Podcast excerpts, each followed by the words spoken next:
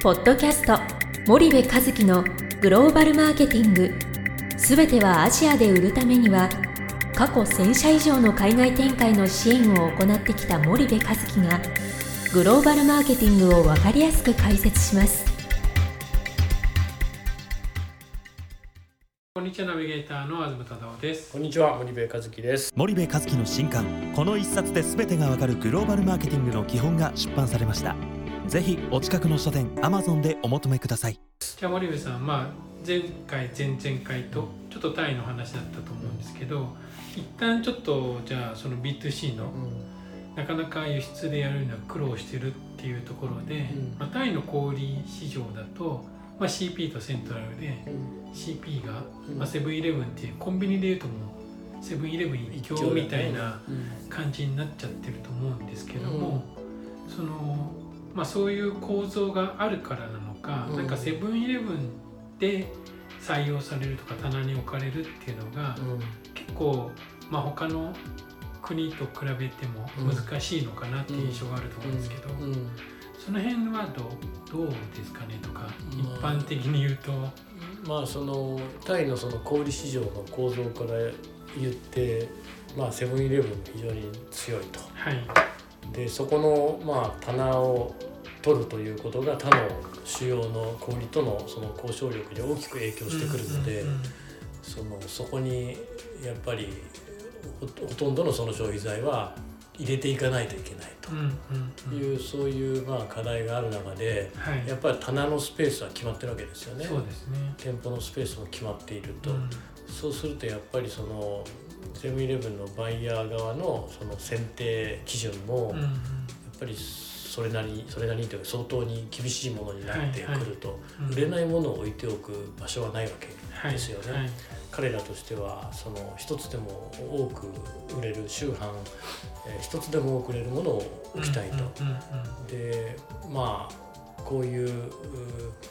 あのタイのようなねバンコクのようなあの地域性を考えると世界中の企業が今その棚を取りに入ってるわけだから、うんまあすごく厳しい大変、うん大変ですというのは、うんうん。その通りだと思います。やっぱそこに入ってるか、まあ、セブンイレブンさんで入ってるか入ってないかによっても当然プレゼンスも違うし、うん。他とのこの交渉力も違ってくるということですうん、圧倒的に違ってきちゃいますよね。うん。あれだけやっぱセブンイレブンで認められるっていうのははい。そのまあコンビニで売りやすいパッケージ形態にして売るとかね、うん。でも別にそれはスーパーで売れるパッケージ形態にしたらいいわけだから、はい。日本でもそうじゃないですか、うん。やっぱりその有名なものって主要のコンビニにビシッと並んでて、うん。でよくわからないものってまあその地方のスーパーって言い方したら申し訳ないけどもね。そういうところでしか売られてないとかっていうケースがいっぱいあるわけだから、そういう意味ではやっぱりあの相当に交渉力は楽になりますよね。だから逆に言うと失敗しちゃいけない売りがセブンイレブンだったりするわけですよね。はいはいその不完全な状態で、うんえー不完全なことをそのいわゆる適切じゃない方法でね、うんうん。えー中途半端にこうやっていくとうん。その向こうが要求してくるラインっていうのがあるわけじゃないですか。はいはい。でそうするとそれをしっかりクリアできるっていう状態である程度戦っていかないとねうん。なんかそれ全く分からずにいきなりなんか竹槍持っていくみたいな。うん。そしたらものすごいハードルの高いこと言われて「え、はいちょっと待って」みたいなね、うんそういう話だともうなんかこう一回失敗すると敗者復活戦が、まあ、なかなか大変だっていう、はいはいまあはい、まあ当然ですよね。それだけ強いわけですから、そうですね。うん。なんで、まあ、そういう国であるうんやっぱりまあ印象的にはそこでと。うん。まあ起き続かれるうん。起き続けることが、うん。まあ、当然導入することも難しいし、うん。起き続かれることも結構難しいなって言ってそこで悩んでうん。る結構お客様が多いのかなっていう印象なんですけど、まあ、これは輸入品にうん。が強いですけど、うん。あのその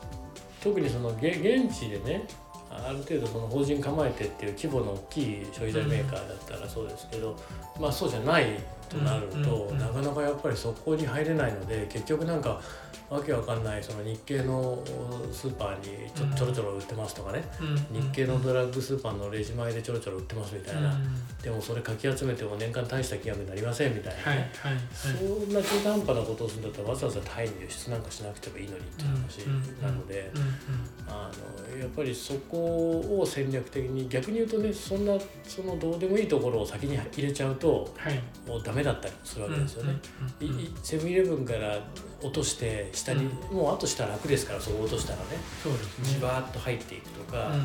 うん。なんでうちの輸出のあのクライアントなんかみんなそうそうしてるじゃないですか。はいはい。でそれが起き続けられてるわけなので、うんなのでやっぱそれは市場全体を見てどこから崩崩していくかってことは最初に設計しないといけないですよね。うんうん。なんかその入りやすいところから入ってって、うん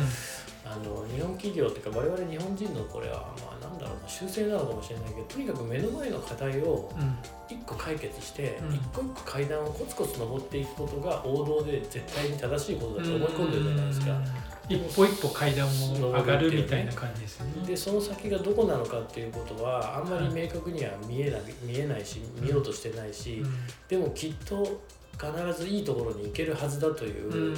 その内心祈りのようなねはいはい。希望のよう持な希望を持って、ねはい性善説で進んでいくんだけども、はい。そうではなくて最初に全体像をバッと捉えてしまって、うん。自分たちのゴールを設定してそこから現状を逆算していったら、どこのパズルから最初に向いていくべきかっていうのは見えてくるわけで、はいはい。それを戦略って言ってるんですよね。うんうんうん。その西側諸国っていうかそのアメリカのマーケティングの世界ではね、だからそういうそのなんだろうな、えっと、頭のその筋肉の使い方をしていかないと単に今のこいや目の前のことを積み上げてってそれ僧侶だったらいいと思うんですよ、うん。修行僧とかだったらね、うん。それでいいと思うんですけどビジネスだとやっぱり最初に全体像ビッグピクチャーバーって見ないとうん。で逆算しないとなかなかちょっと難しいんじゃないかなと思いますけどね。じゃあちょっと今日はここまでにしたいと思います、はい。森部さんありがとうございました、はい、ありがとうございました。本日のポッドキャストはいかがでしたか？番組では森部和樹へのご質問をお待ちしております。皆様からのご質問は番組を通じ匿名でお答えさせていただきます。podcast アットマーク grp.com ポッドキャストアットマークスパイダー grp.com までたくさんのご質問をお待ちしております。それではまた次回お目にかかりましょう。ポッドキャスト森部和樹のグローバルマーケティング。この番組はスパイダーイニシアティブ株式会社の提供によりお送りいたしました。